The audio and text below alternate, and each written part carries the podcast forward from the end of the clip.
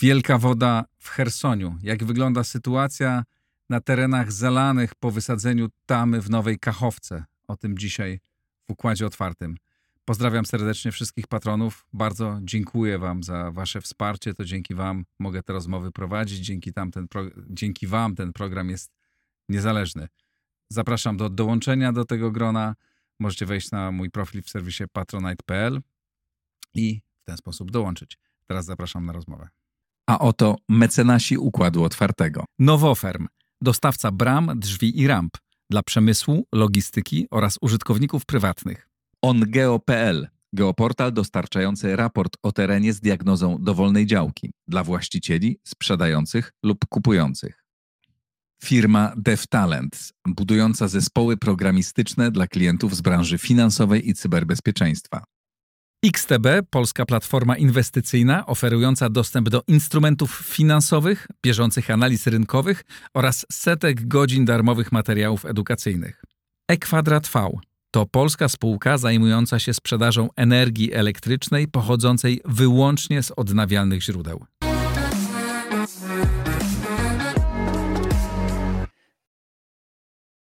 Mateusz Lachowski, korespondent e, wojenny, wrócił właśnie z Hersonia, z Nowej Kachowki. Cześć. Cześć, dzień dobry Igorze, dzień dobry Państwu. Jak wygląda tam dzisiaj życie? No wiele lepiej niż e, wyglądało jeszcze chwilę temu, bo już nie ma tam praktycznie wody. Ta woda bardzo szybko opada, ta woda bardzo szybko mm, ogólnie wysycha ten grunt. To jest też bardzo ciekawe, bo to nie jest tylko problem taki, że przypłynęła woda i teraz sobie wyschnie i, i skończy się problem. Tak, to, że się mm, w tej chwili tej wody jest coraz mniej, to jest pozytywne. Natomiast rzeczywiście ta ustępująca woda pokazuje skalę zniszczeń. E, budynki, które zalała ta woda, one się nie nadają całkowicie do, e, do zamieszkania. Tam wszystkiego w tej chwili potrzeba. Specjalnych osuszarek, żeby, żeby suszyć to osuszarek, oni tak mówią porozmawiałem z tymi ludźmi wielokrotnie, potrzeba pomp do wypompowywania wody z piwnic, bo jeszcze niestety w tych piwnicach ona stoi. Mm, no ale przede wszystkim chyba takie najbardziej upiorne wrażenie robią miejsca, gdzie są ciała znajdywane, a są takie miejsca. Ogólnie w Dnieprze, w tej, tym rozlewisku były miejsca, gdzie mm, czuło się, że leżą trupy, że są ciała. No, bo płynąłeś tamtędy, jak ja pływałem z wolontariuszami ukraińskimi i no było czuć zapach najzwyczajniej w świecie i też było jedno miejsce, gdzie widziałem po prostu ciało, więc trochę tego jest. Znaczy, nie ma tego tak dużo, bardzo wiele tego podobno jest po drugiej stronie, po tej rosyjskiej stronie. To wynika z tego, że Ukraińcy, tak przynajmniej też mi ludzie opowiadali, którzy przeżyli tę ewakuację, którzy byłem w szpitalu w ostatni dzień pobytu po samym Hersoniu, mm, byłem w szpitalu miejskim i tam kobiety, które zostały uratowane z południowego Hersonia, który był zalany, były ewakuowane, opowiadały o tym, jak to wyglądało. To było w dzień już 6 czerwca, od razu po wysadzeniu tamy. Po kilku godzinach już woda zalała im domy.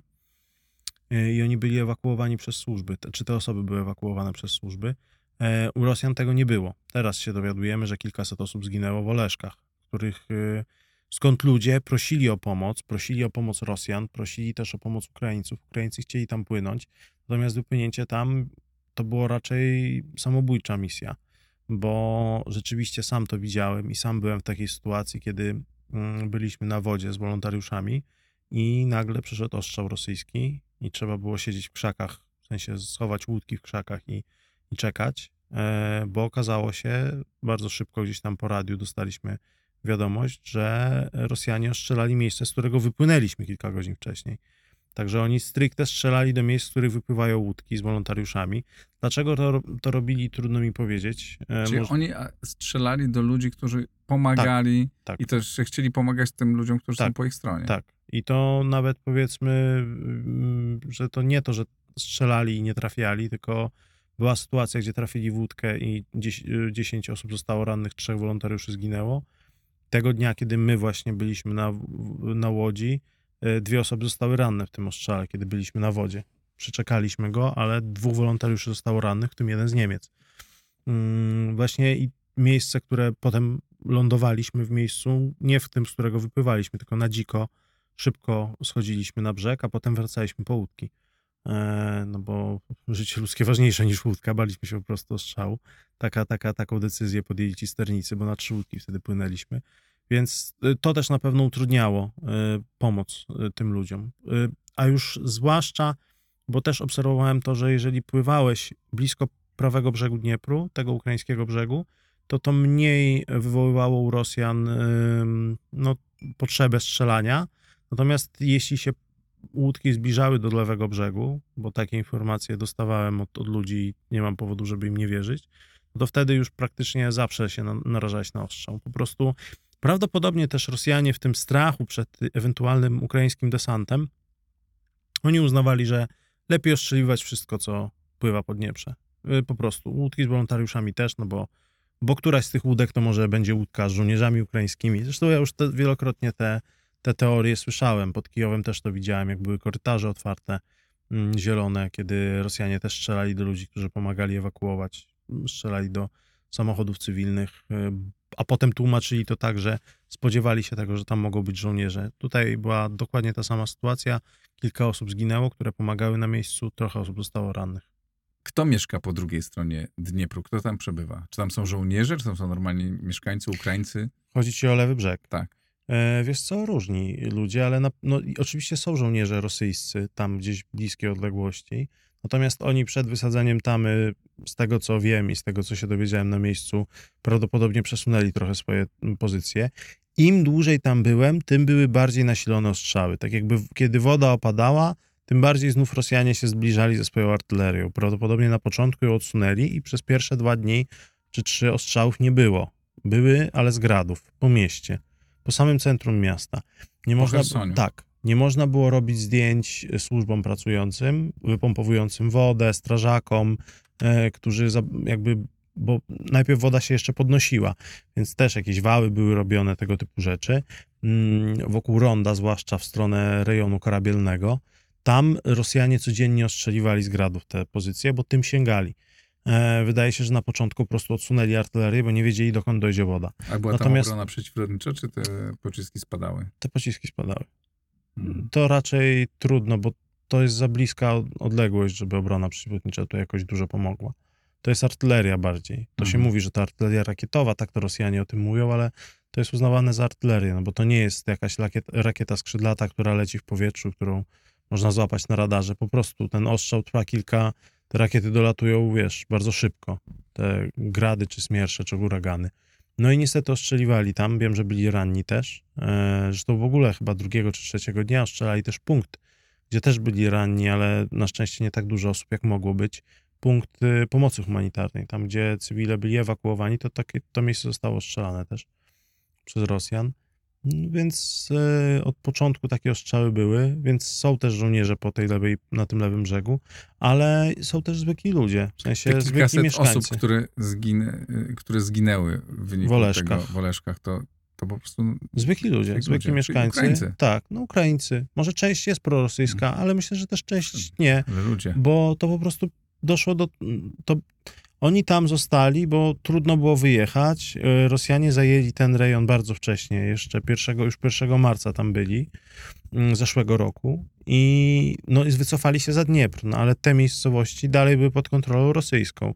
Więc to tak jak było bardzo wielu mieszkańców proukraińskich w Chersoniu, z- poznałem bardzo wielu takich, którzy też mieli kłopoty w trakcie okupacji. Choćby rozmawiałem z dyrektorką szpitala, która na czas y, okupacji rosyjskiej nie była dyrektorką szpitala. Jej zastupnica, jak to ona powiedziała, czyli y, kobieta, która była wiceordynatorką, y, ją zastąpiła i ona wyjechała razem z Rosjanami, kiedy Rosjanie wyjeżdżali. Mm, Ciekawa historia w ogóle, bo tam wiele osób, znaczy wiele rzeczy świadczyło o tym, że ta osoba jest prorosyjska, ale ona się z tym nie obnosiła. Jak przyszli Rosjanie, to się bardzo z tym zaczęła obnosić.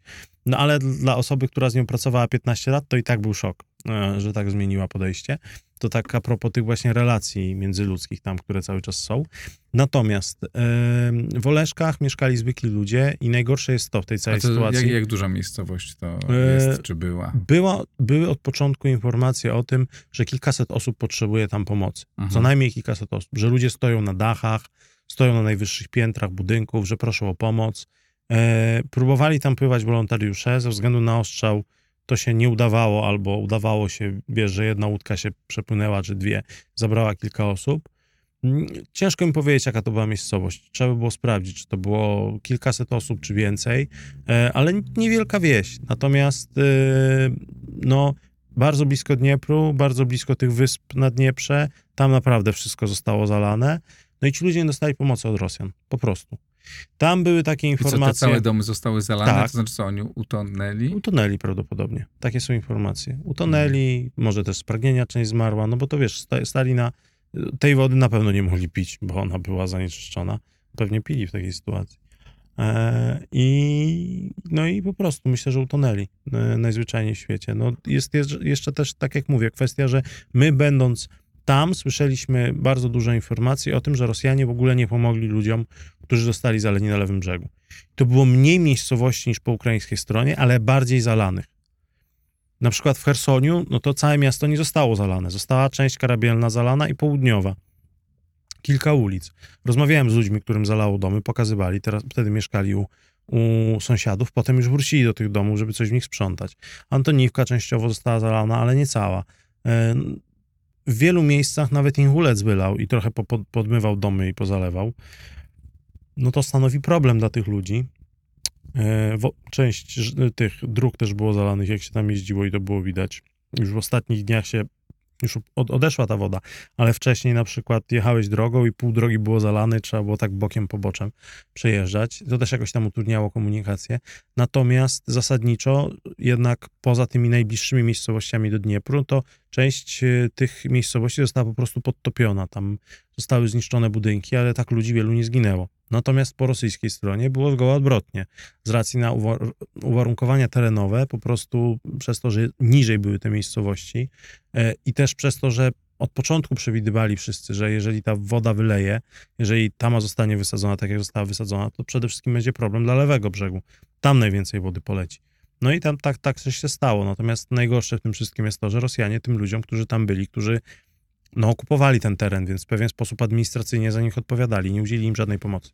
I jedyne informacje, jakie się pojawiały, to w niektórych jakichś kryzysowych miejscach, to ktoś do nich wypłynął, wrzucił ich, odwiózł ich z tych ich domów, gdzie oni stali na samej, po prostu na samych, na dachach, o, po prostu łódkami ich odwiózł gdzieś bliżej brzegu. I to nie tak, że do brzegu ich dowiózł, tylko kazał im wyskakiwać, bo słyszałem taką rozmowę, kazał im wyskakiwać po prostu na, do, gdzieś tam do poziomu klatki piersiowej wody, żeby sobie doszli w tym mule, w, tym, w tej wodzie mm, do brzegu. Też musimy pamiętać, że ja na przykład bałem się tam wchodzić do wody, kiedy nie musiałem, tego nie robiłem, tylko w sprawdzonych miejscach, bo też jest kwestia tych min, które tam napłynęły. No wszystkiego. To jakby jest kupę zdjęć e, z obwodu odeskiego, gdzie na brzegu morza już są wyrzucone samochody, pralki, lodówki, wszystko to, co spłynęło razem z tą wodą z e, e, budynków. No. I teraz jak woda odchodzi i to A wszystko schnie, Odessie? Tak.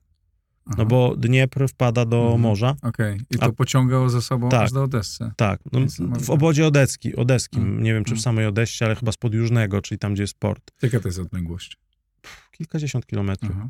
I to wszystko tam 100 dopłynęło. kilometrów. No wiesz, tego było dużo. No też musimy sobie zdawać Tak. sprawę z tego, że to było kilkadziesiąt miejscowości, przez które przepłynęła fala powodziowa. I ta fala była bardzo silna i tym silniejsza, że Rosjanie zbudowali mosty pontonowe w Antoniwce. I te mosty pontonowe zostały przez Ukraińców zniszczone jeszcze jesienią. I część tych fragmentów tych mostów leżała w mule, w brzegu, powbijana, powywracana, bo to były przęsła. I to sobie leżało w tej wodzie, było w Dnieprze. Nikt tego nie sprzątał, bo po pierwsze ostrzały rosyjskie, no bo po drugiej stronie rzeki Rosjanie, a tam były stałe ostrzały. Po drugie, no jakoś chyba nikt się tym nie zajął przez ten czas, no ale przede wszystkim wydaje mi się, że kwestia ostrzałów. Yy, I kiedy nadeszła ta fala powodziowa, to te przęsła też płynęły razem z tą falą i jeszcze robiły, przynajmniej tak mi ludzie tłumaczyli, że one jeszcze przyspieszyły to, że ta fala była tak duża, że razem płynąc z tą falą, po prostu one po drodze niszczyły te, te fragmenty tych mostów, wiele rzeczy i no i jakby tworzyły taki trochę efekt kuli śnieżnej, no ale to powtarzam tutaj po ludziach, sam tego nie widziałem, bo Mhm. mnie wtedy przecież jeszcze nie było tam. A czy ludzie ci opowiadali, jak wyglądał sam ten moment wybuchu? Tak. To Znaczy, że przy- że przypłynęła po prostu woda. Tam nikt nie słyszał. Ja byłem pod Nową Kachowką, ale tam akurat z ludźmi nie rozmawiałem, bo to jest całkowicie zniszczone, tam te okolice Berysławia Kozackiego. E, Natomiast y, po prostu opowiadali o tym, że nagle pojawiła się woda. Nagle przypłynęła woda i w ciągu tam kilkudziesięciu minut, kilku godzin zalała całe domy. Że po prostu najpierw była po kostki, a zaraz potem już była po...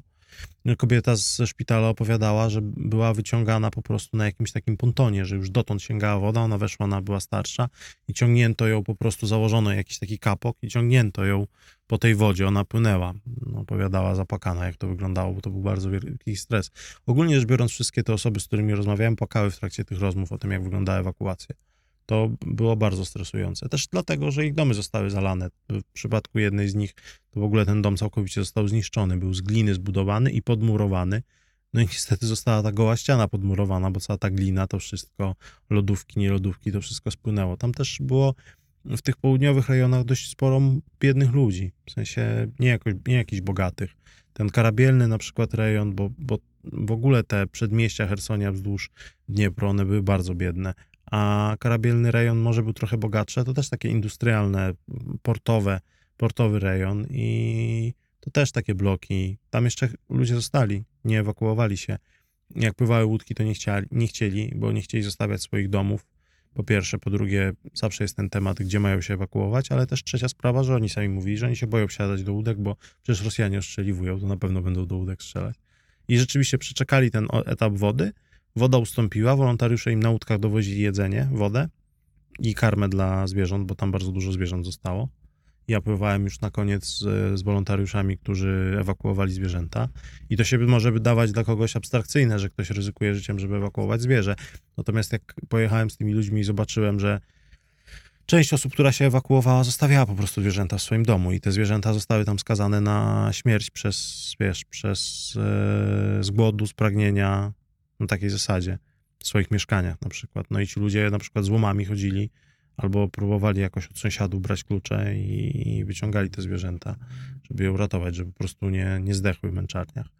Mm, Do niedawna pływali. Jak ja wyjeżdżałem, to oni też ewakuowali kilkadziesiąt zwierząt już do Lwowa, te, które, które udało im się stamtąd e, zabrać. Czy ludzie tam się spodziewali, że do tego może dojść? Nie. Nie, nie, nie. Czy nie było przygo- też nie było, Nie. przygo- Nie. nie. było przygotowanej Nie. akcji ewakuacji?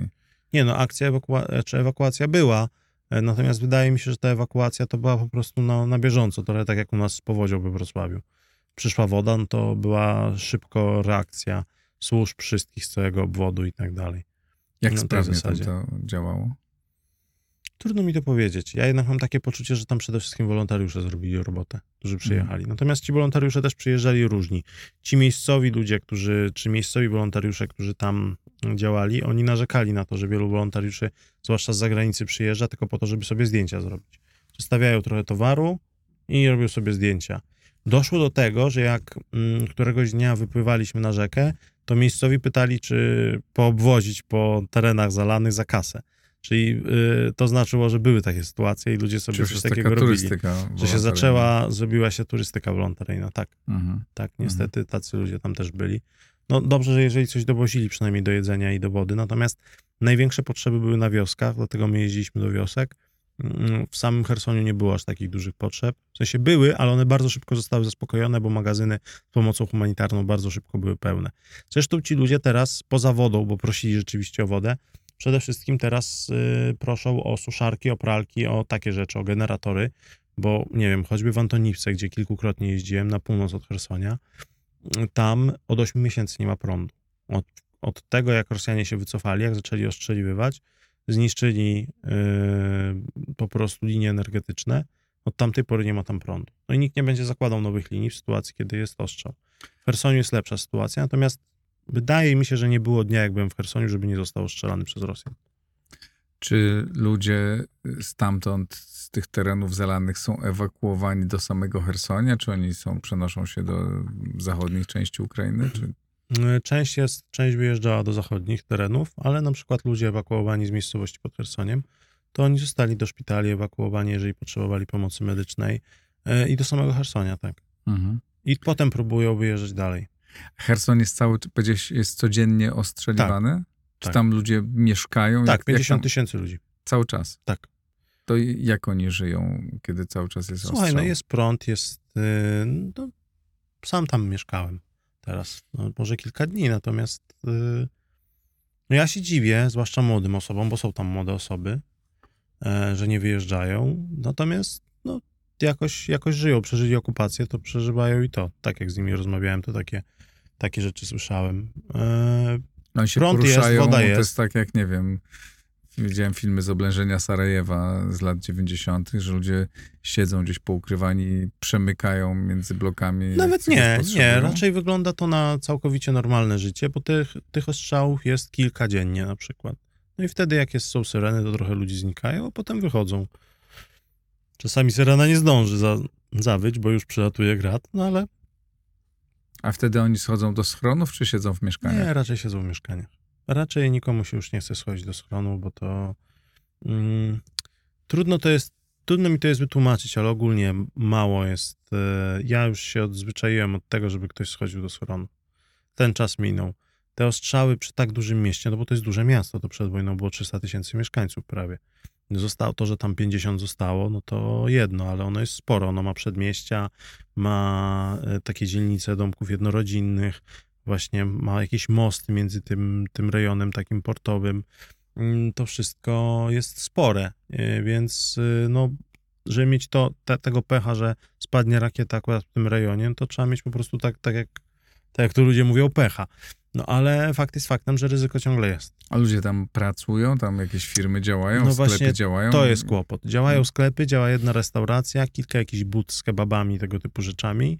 E, Jakiś taki ryneczek jest, nawet dwa, gdzie można coś kupić. Stada psów, tak po 5-10 dzikich psów sobie biegają, śpią na rondach na przykład. Zasadniczo są wygłodniałe, choć, choć ludzie je karmią. Mm, I tyle. I żyją z pomocy humanitarnej, bo pracy tam nie ma żadnej, no bo jak może być praca poza tymi rzeczami usługowymi, skoro są ostrzały codzienne, wiesz, Mhm. to trudno. Jeżeli zaraz by się otworzył jakiś, otworzyłaby się jakaś fabryka, jak to powiedziałeś, to ona by została od razu ostrzelana w pierwszej kolejności. Rosjanie w takie rzeczy jak zakłady jakieś, to strzelają, to jest oczywiste.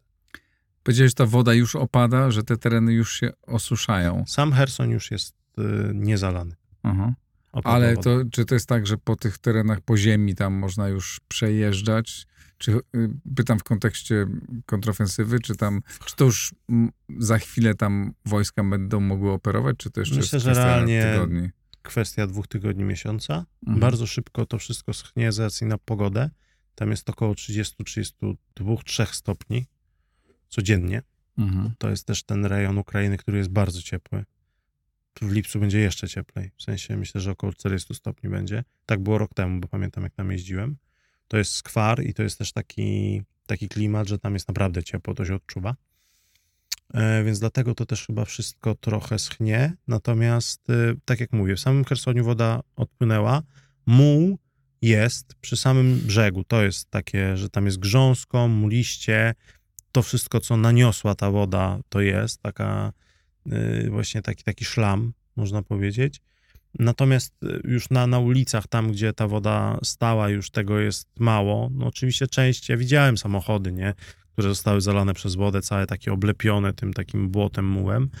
Natomiast no już na ulicach też to jest, na południu miasta, na północy nie ma, tam gdzie woda nie dotarła nie ma. No ale w tym rejonie karabielnym powiedzmy jest to dalej.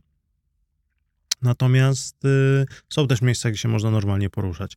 Gdyby chcieć tam w tym rejonie jeździć ciężkim sprzętem, spokojnie można to zrobić. Natomiast jest kwestia tego, że trzeba dalej ten Dniepr przekroczyć i po obu stronach jest teraz kupę mułu i kupę szlamu i to będzie trudne, że się będziemy, będziesz w tym em, po prostu grzązł. No, kiedy wychodziłem z wody, z tej łódki, z samego brzegu, bo dobiliśmy do brzegu, bo szybko chcieliśmy wyskoczyć z łódki, więc po prostu w, no, wpłynęliśmy tak, że dziób łódki e, w, dobił do, do, do właśnie wszedł w ten muł, no to jak wyskoczyłem, to miałem po kolana, jak miałem e, gumowce, to aż za gumowce mi to naleciało, po kolana byłem w tym szlamie. Mm, Potem dezynfekowałem całą nogę, bo ta woda, tak jak mówię, była niezbyt niezbyt przyjemna Mhm. pod, pod każdym względem, więc przez to będzie ludzie bardzo trudno. Dlaczego ci ludzie nie wyjeżdżają stamtąd? Nie jestem w stanie ci tego wytłumaczyć. To jest tak samo jak z Donbasem, moim zdaniem. Hmm. Że to jest skomplikowany temat. Tutaj raczej mało kto czeka na Rosjan, bo raczej w drugą stronę to idzie.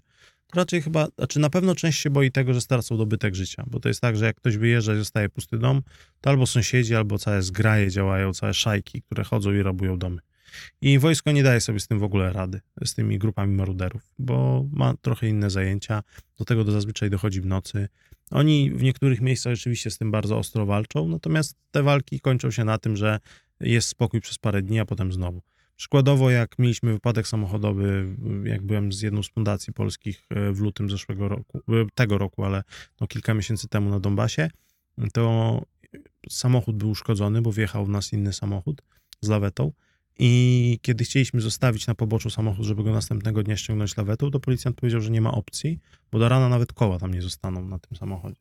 To wszystko ukradną, i, bo, bo działają takie szajki, które obserwują na bieżąco, albo miejscowi po prostu okradają.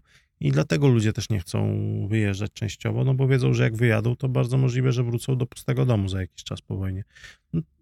To przede wszystkim dotyczy osób, które są powiedzmy od 50 lat w górę, e, które tam już żyją całe życie i no siłą rzeczy nie chcą nagle zmieniać całego swojego życia, no bo to jest, no wiesz, no to jest tak jakby teraz ktoś ci kazał zostawić, nie wiem, twój dom, e, cały dobytek, który masz. Tak jak mówię, też to są zazwyczaj jednak biedni ludzie. To No. nie są ludzie, którzy jakoś wiele podróżowali przed, przed wojną. Tam Mhm. są i Ukraińcy, ale też zdarzają się Rosjanie. Poznałem tam Rosjankę, która tam mieszkała. E, po prostu, no była z Hersonia, ale była rosyjskiego pochodzenia. A jakie tam są nastroje e, dzisiaj? Poza tym, że pewnie no, rozumiem, że straszna trauma i są przerażeni tym, ale Hersoń został wyzwolony jakiś Mhm. czas temu, tak? Czy oni, czy tam jest wiara w to, że ta kontrofensywa się powiedzie? Co ci ludzie myślą? Jak oni w ogóle... Co widać na ulicy, jak patrzysz w ich Przede twarze? wszystkim ci ludzie lu- nie lubią Rosjan i to jest e, jakby, nawet jak mówimy o takich osobach, które raczej są Rosji, jakby z pochodzenia Rosjanami, to jednak no, ta wojna też sporo zmieniła w ich postrzeganiu. Mhm. No bo giną w ostrzałach ich znajomi na przykład. Y, Też słyszałem dużo historii o tym, że dopóki Rosjanie byli pod okupacją, w sensie, że Rosjanie okupowali te terytoria, to dopóty te ostrzały, które miały miejsce w mieście, te ostrzały były po konkretnych punktach. No, most zniszczyli Ukraińcy, to największa zbrodnia, że most zniszczyli Antonowski, a poza tym, no to jednak strzelali po bazach tam, gdzie byli Rosjanie, a nie po mieście. I miasto w ogóle nie było zniszczone. I to się pokrywa z tym, co ja widziałem w listopadzie, jak wjechałem do, do Hersonia. To był tam 13 listopada, dzień po wyzwoleniu. To kiedy chyba już o tym kiedyś rozmawialiśmy. No my na pewno rozmawialiśmy, nie wiem, czy, czy, czy u ciebie w studiu o tym rozmawiałem, że, mm, że wjechałem wtedy, no jako pierwszy dziennikarz w ogóle zaraz po wojsku. I to był festyn, to była radość. Tam było wtedy w mieście kilka, no o wiele więcej osób. Pod 200 tysięcy było ludzi, teraz jest 50, więc to też o tym o czymś, o czymś świadczy. I dwa tygodnie później, czy właściwie już tego tam dwa dni później, ale dwa tygodnie później już tak systematycznie i, yy, że tak powiem, yy, stale, yy, Rosjanie zaczęli ostrzeliwać miasto. I tych śladów, tych ostrzałów jest bardzo wiele. Jak jedziesz przez miasto, to w każdej dzielnicy znajdziesz zniszczonych kilka budynków w wyniku rosyjskiego ostrzału. No więc siłą rzeczy trudno, żeby ci ludzie mieli pozytywne na- nastawienie do Rosjan. Po tym, jak w trakcie okupacji nagminne były aresztowania ludzi i zabierania ich po prostu do piwnic, trzymania ich w piwnicach, bo piwnice służyły jako takie miejsca mm, odosobnienia, takie więzienia. Tych piwnicach y, tych ludzi czasami aresztowano tak właściwie bez powodu. Też rozmawiałem w tym szpitalu z kobietą, to była siostra, y, w sensie pielęgniarka, która dwa miesiące spędziła w y, piwnicy, tylko dlatego, że mężczyzna, który działał w podziemiu, który został zamordowany przez Rosjan, złapany, jakby przy nim, przy jego ciele znaleziono telefon, a w tym telefonie był numer do tej kobiety, zapisany. I ona twierdziła w rozmowie ze mną, że to był po prostu jej pacjent. Ona go poznała w szpitalu i gdzieś tam utrzymywali jakiś kontakt. Natomiast to wystarczyło do tego, żeby ją aresztować ze szpitala, zabrać i trzymać w piwnicy dwa miesiące. I takich sytuacji trzymania ludzi w piwnicach było bardzo wiele w trakcie tej okupacji, więc już to raczej mm, no, w pewien sposób tych ludzi, którzy tam są, odpychało od Rosjan, to, że było bardzo niebezpiecznie i można było po prostu jadąc gdzieś na blokpoście zostać aresztowanym i wrzuconym do piwnicy. W tych piwnicach były różne metody przesłuchań, odbicia, porażenie prądem. To rażenie prądem wielokrotnie o nim słyszałem i w listopadzie, i teraz jak byłem. Mm, e, W tych piwnicach ci ludzie byli przesłuchiwani nie tylko przez FSB, bo FSB to się zajmowało ludźmi naprawdę od których coś chciało się dowiedzieć. Natomiast zwykła rozgwardia, policjanci, często wojskowi jacyś z separatystycznych republik. Ginęły też kobiety młode, bo tam było sporo kadrowców, więc jak się niektóry, niestety nie, komuś spodobała na ulicy ładna dziewczyna, to po prostu była zabierana przez żołnierzy i nie wracała, nie wiadomo gdzie jest. Takie sytuacje się zdarzały w trakcie okupacji i do dzisiaj nie wiadomo, ile tak naprawdę tych ludzi wtedy przepadło, jak to oni mówią. Prorosyjska ludność częściowo wyjechała na spokojnie w listopadzie, jak się wycofywali Rosjanie. Dużo tej prorosyjskiej ludności wyjechało i o tym słyszałem. O sąsiadach, którzy wspierali Rosjan i wyjechali, bo mieli taką możliwość, bo Rosjanie robili ewakuację. Więc raczej wydaje się, że większość tej ludności, która teraz jest w Chersoniu, jest albo neutralnie nastawiona do Rosjan, albo bardzo negatywnie, no a nie chcą wyjeżdżać z tych przyczyn, o których mówiliśmy, że dom, że nigdy nie wyjeżdżali, że się boją, że gdzie mamy pojechać, że kto nas tam przyjmie, kto nas tam chce. Na takiej zasadzie, z czego będziemy żyli, że tu jednak jest. Bo paradoksalnie, mimo tych problemów e, ekonomicznych, o których mówiliśmy, no to tak, jakaś pomoc humanitarna tam przyjeżdża, przyjeżdża. Da się jakoś przeżyć, da się jakoś ekonomicznie przeżyć. A dla tych ludzi wyjazd z ich domu, no oni nie wiedzą, czy będą mieli gdzie mieszkać, czy nie. Czy jakiś obóz dla uchodźców, czy jakiś ośrodek, czy w ogóle nie będzie. My też sobie nie zdajemy sprawy, że to dotyczy tysięcy ludzi, mm, ta kwestia konieczności wyjazdu. I to bardzo często nie są ci ludzie, których mamy w Polsce. To nie są ci, nie wiem, bogaci mieszkańcy Kijowa, którzy uciekli w pierwszych y, dniach wojny, o których tutaj strasznie się przeżywa to, że mają bogate samochody. No mają drogie samochody, uciekli w pierwszych dniach wojny zazwyczaj, siedzą sobie w Polsce, jest im tutaj dobrze i wygodnie. Wiele jest osób, które uciekło gdzieś tam z innych rejonów, ale wiele też osób, które jest gdzieś z Hersonia, czy z tych rejonów Kupiańska, gdzie trwają walki, czy z Donbasu, z najgorszych miejsc, ona w ogóle do Polski nigdy nie trafiła, bo tych ludzi po prostu nie było najzwyczajniej na to stać. Bo wyjazd do innego kraju to też nie jest, to kosztuje. Tam byli przewoźnicy różni, tam były, tam trzeba też bilet kupić, trzeba wiedzieć do kogo pojechać, trzeba znać jakikolwiek, umieć się w ogóle jakkolwiek dogadać. Jak ktoś jest naprawdę biedny, z nędzy, a wiele takich miejsc w Ukrainie przecież jest i było, no to, to nie jest takie łatwe wyjechać ze swojego kraju. Dlatego oni nie wyjeżdżają. Tak. A na ile oni wierzą w tę kontrofensywę i w to, że armia ukraińska no, może wygrać wojnę, tam zwłaszcza? To jest znów trudny temat, bo jak się rozmawia z ludźmi, no to oni ci powiedzą, że wierzą, no ale czy, czy wierzą naprawdę? Wiesz, jednak hmm. rozmawiają z dziennikarzem. Moim zdaniem jednak większość społeczeństwa wierzy w to, że się, ta, że się na pewno ta wojna skończy dobrze. To jest mhm. na tej zasadzie. Natomiast czy ta kontrofensywa już całkowicie odwróci losy tej wojny? No, ja mam wrażenie, że bardziej w to wierzą dziennikarze i eksperci z innych krajów niż z Ukrainy. Mhm. Bo Ukraińcy raczej jak mówią o tej kontrofensywie, to mówią o tym, że to jest część jakiegoś planu. A na pewno to nie zakończy wojny. No jasne. Ale, a mam wrażenie, że w Polsce czy w innych krajach zachodnich, e, czy nawet think tanki niektóre na zachodzie, one w tym widzą już w ogóle nadzieję na to, że wojna się skończy. No tylko jak się skończy, kto będzie zadowolony poza tymi ekspertami i poza tymi ludźmi z Zachodu, no bo na pewno nie Ukraińcy, jakim się każe zrezygnować części ich terytorium i na pewno nie Rosjanie, no bo wojny nie wygrali i zasadniczo co im, co dostaną. Więc to trochę jest, mam wrażenie, tak, że kiedy my mówimy o pokoju w Ukrainie i o tym, że kont ta kontrofensywa mm, zmieni losy wojny, to to jest bardziej takie myślenie życzeniowe i brak zrozumienia całkowicie realiów i tego, że no, co oni się tam biją, biją się jakiś Donbas o fragmenty terytorium, niech siądą i się dogadają. No fajnie, no tylko jak mają się dogadać ludzie, którzy się wzajemnie mordują od półtora roku, a w ogóle wojna trwa od 2014 roku. Jak Ukraińcy się mają e, dogadać z Rosjanami po Buczy, po tych wszystkich zbrodniach wojennych, które zostały popełnione i są dalej popełniane, po deportowaniu dzieci, po niezliczonej ilości gwałtów na kobietach ukraińskich i tak dalej, i tak dalej.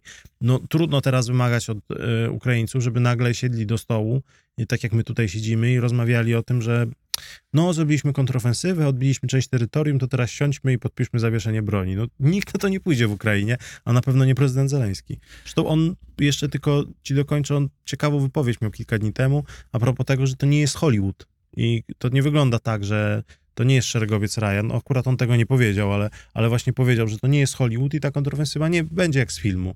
Że na początku będzie ciężko, będą straty, będą. A chodzi o szerszą operację. On, on to wprost powiedział. A w, czy w ogóle jakby jadąc przez Ukrainę, czy będąc w Kijowie, rozmawiając z rozmaitymi ludźmi, mhm. to kontrofensywa jest tematem, jest. o którym wszyscy mówią, z taką nadzieją podpartą realnymi To jest kolejna operacja, więc y, czy to jest nadzie nadzieją podpartą realnymi jakimiś argumentami? Trudno mi powiedzieć. No mówi się o tym, że nie jest najlepiej, że trochę się więcej spodziewali, ale to też jest, y, wiele osób też mówi, że to jest szersza operacja, że to naturalne, że to nagle nie przyszło tak łatwo, y, bo to nie, nie jest takie łatwe nagle wygonić Rosjan z jakiegoś terytorium, zwłaszcza, że Rosjanie się przygotowali. Więcej się mówi o tym, że się Rosjanie uczą, więcej się mówi o tym, że się Rosjanie przygotowali, że to jest trudne tam walczyć.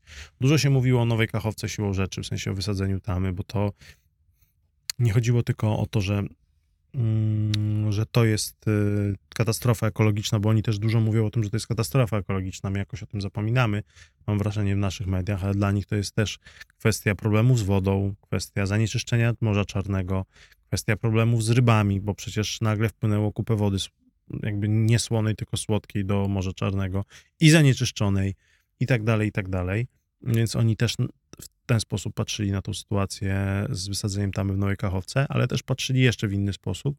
To znaczy w taki, że rzeczywiście Rosjanie y, w dobrym momencie to zrobili i to ewidentnie są dobre informacje wywiadowcze Rosjan. To jest kolejny przykład na to, że Rosjanie się uczą. Służby rosyjskie cały czas pracują bardzo efektywnie i efektownie, jak widać. I niestety, ale no, tą tamę wysadzono w idealnym momencie. Ona została wysadzona wtedy, kiedy powinna być wysadzona idealnie przed rozpoczęciem ukraińskiej kontrofensywy. I to świadczy o tym, że Rosjanie znali plany ukraińskie, przynajmniej po części, i przygotowywali się do nich. Czy jest jakaś, e, widać zmianę, w sensie jest większa mobilizacja, czy biorą młodych mężczyzn e, tak. do wojska tak. i... Znaczy niekoniecznie aż takich młodych, mhm. bo jest takie podejście, że się tych najmłodszych tak. 20, 21, 22, 3 latków nie bierze, od 27 lat w górę, Często właśnie mhm. raczej mężczyzn w naszym wieku i jakby wiesz, od 30 do 50, czy nawet do 50 kilku lat mhm. e, biorą, to tak, to mhm. zdecydowanie jest bardzo wiele takiej. No jest mobilizacja taka czasami robiona, jak mówiliśmy o Rosjanach, że robią, to zdarzają się takie przypadki, że ktoś ci daje powiestkę, czyli wezwanie po prostu na ulicy, w sklepie, u lekarza. A jaki jest nastrój? Ja pamiętam, jak ja byłem, no, teraz nie byłem dosyć dawno, mhm no to tak z kim nie rozmawiałem, to mówi tak, wszyscy mówili, jesteśmy gotowi, czekamy. No wiadomo, że wolą nie jechać, tak, ale, ale jak trzeba, to pojedziemy. Czy teraz ludzie się ukrywają raczej? Czy... Część się ukrywa. Znaczy, mhm. wiesz, część jest, jak z nimi rozmawiasz, to tak, jak trzeba, to pójdę. Natomiast część jest ludzi, którzy nie chcą. No, I to... uciekają, się mhm. boją, zwłaszcza, że wiedzą, że są duże straty. E, I tutaj mam wrażenie, że ukraińska propaganda i ta informacyjny ten pion zrobił gorzej niż. Mm, od dawna mówiłem o tych stratach, że się powinno mówić mm. o tych stratach wprost. Natomiast zawsze jak rozmawiałem z Ukraińcami albo z ludźmi w ogóle związanymi z mediami w Ukrainie, to oni mówili, że nie, nie, nie, bo to jest wojna informacyjna, Rosja to wykorzysta i tak dalej. No dobrze, ale może się okazać, że te straty wcale nie są takie duże, jak już w głowach narosły u ludzi. Że tak. ludzie mówią, ok, nie, mówimy o, nie mówią o tych stratach, znaczy, że one są strasznie duże i kupę ludzi ginie. I to wywołuje w ludziach też lęk i to, że nie chcą iść na wojnę, bo słyszą nagle pod Bachmutem, tak strasznie dużo ludzi zginęło. No, potem się okaże, że zginęło 10 czy 20 tysięcy, jasne gdzieś w trakcie całej operacji w 8 miesięcy. Jasne, to są duże liczby dla nas, ale w kategorii tego, ile osób tam walczyło, jakie siły były zaangażowane, ile brygad przeszło przez Bachmut, y, ile y, tysięcy żołnierzy w ogóle walczy w Ukrainie, to się zaraz okaże, że to wcale nie były aż takie straty. To nie jest druga wojna światowa. Natomiast przez to, jakie narastają te plotki, przez to, że to nie jest prosto ogłaszane, moim zdaniem to jest błąd mhm. i część ludzi przez to boi się teraz iść do wojska. Inna była mobilizacja przed bitwą o Bachmut, inna jest teraz. Zdecydowanie. Mhm. Ludzie się boją Donbasu, żołnierze się bali Donbasu. E, bali się tego, że tam można tak łatwo zginąć. No z jednej strony można, ale z drugiej strony to jest wojna. Jednak dalej jak porównamy te straty, choćby ze stratami z czasów II wojny światowej, no to o czym my mówimy? Jasne. Na koniec, a co się mówi o sprzęcie? E, bo tak jak przez cały czas z zewnątrz tak obserwując to słychać, bo Ukraińcy nieustannie mm. mówili, że potrzebujemy więcej, więcej sprzętu, to ostatnio mniej mówią o tym, z czego ja czasem wyciągam wniosek, że być może nie jest tak źle, jeśli chodzi o... Nie jest. Jest bardzo dużo sprzętu. Tak? Tak. Mhm. I teraz się okazało w trakcie tej kontrofensywy, że tego sprzętu jest więcej niż się mówiło. Mhm. Oczywiście nie ma tego kluczowego sprzętu, czyli nie ma samolotów. To tak. jest clue i o tym się dużo mówi i to jest coś, co w trakcie tej operacji kontrofensywnej, czy tam ofensywnej ukraińskiej widać bardzo. Tego mhm. brakuje. bo to sprawia, że Ukraińcy w pewnym aspekcie są po prostu zupełnie, na, na zupełnie innych warunkach niż Tak. Rosjanie. To jest największy problem chyba dla nich w tej chwili, bo te mm, środki lotnicze, mówię środki lotnicze, bo to są drony, bo to są śmigłowce, to w przypadku mm, tych walk w kontrofensywie to wcale nie są aż tak bardzo, to nie jest kwestia samolotów, to jest kwestia właśnie często tych e, śmigłowców szturmowych rosyjskich. Tutaj te K-52, ich wiele spadło, wiele Ukraińcy zniszczyli, natomiast dalej ich Rosjanie mają sporo. I, da, i dalej one mają takie środki jak te mm, powietrze, ziemia, PPK, czyli e, specjalne wyrzutnie przeciwpancerne, które potrafią razić cele z 10 kilometrów. I to jest w takiej sytuacji ten śmigłowiec jest daleko za frontem, on sobie z wysokości widzi cel, e, jeszcze najgorzej jak ma korygowany dronem ten cel informacjami, transmisją i sobie strzela w konkretne miejsca, potem już ten pocisk blisko celu już wyłapuje go na, na ciepło po prostu termowizyjnie, albo w sensie po prostu on jest tak zaprojektowany, że ta głowica reaguje na ciepło, albo jest naprowadzany laserowo przez albo przez wojsko rosyjskie, albo przez właśnie drony. No i, i nie ma czołgu, nie? Nie ma sprzętu. I tu jest ta przewaga rosyjska, która jest cały czas widoczna, zwłaszcza w takim skupieniu, skupczeniu, jak to mówią Ukraińcy, czyli w takim właśnie zgromadzeniu w danym, na danym małym obszarze dużej ilości sprzętu, dużej ilości wojska. Tam lotnictwo sieje największe żniwo. E, Wtedy, tak jak mówię, już się nauczyli Rosjanie, czyli nie podlatują na odległość taką, gdzie ręczne wyrzutnie przeciwlotnicze mogą im coś zrobić, no i sieją zniszczenie. I to jest realny problem. Sprzętu typu transporterów, czołgów, e, nawet artylerii, jak widać, jest wystarczająca ilość u Ukraińców w tej chwili. Brakuje właśnie tego typu Tak. rzeczy, które robią różnicę. No i jeszcze to nie jest ciągle ta właściwa ofensywa, tak? To jeszcze to główne uderzenie chyba się nie zaczęło. Na pewno się nie zaczęło główne uderzenie, choć zobaczymy. Natomiast jest jeszcze kwestia e, jednej rzeczy, e, że nie wiemy tak naprawdę, czy się nie zaczęło dlatego, że Ukraińcy od początku czekali, żeby później gdzieś uderzyć w odpowiednim miejscu, czy po prostu przez to, że im się nie udało e, przełamać i zdobyć tego, co chcieli, nie rzucili drugiego rzutu, gdzie miało być to, to główne uderzenie. Bardzo Ci dziękuję. E, Mateusz Lachowski prosto z Hersonia przyjechał tutaj. Dzięki serdeczne. Dzięki, jutro wracam. E, na pewno będziemy, będziemy rozmawiać, będziemy się łączyć. E, dziękuję Tobie. Dziękuję, Dziękuję. Państwu. To wszystko Dziękuję dzisiaj. E, dziękuję patronom. Jak zawsze wymieniam kilka osób. Michał Ciundziewicki, Michał Sejmicki, Łukasz Pawlicki, Dariusz Grządzielewski, Bartosz Kaczmarek. Dziękuję Wam serdecznie, dziękuję wszystkim patronom. Do zobaczenia, do usłyszenia.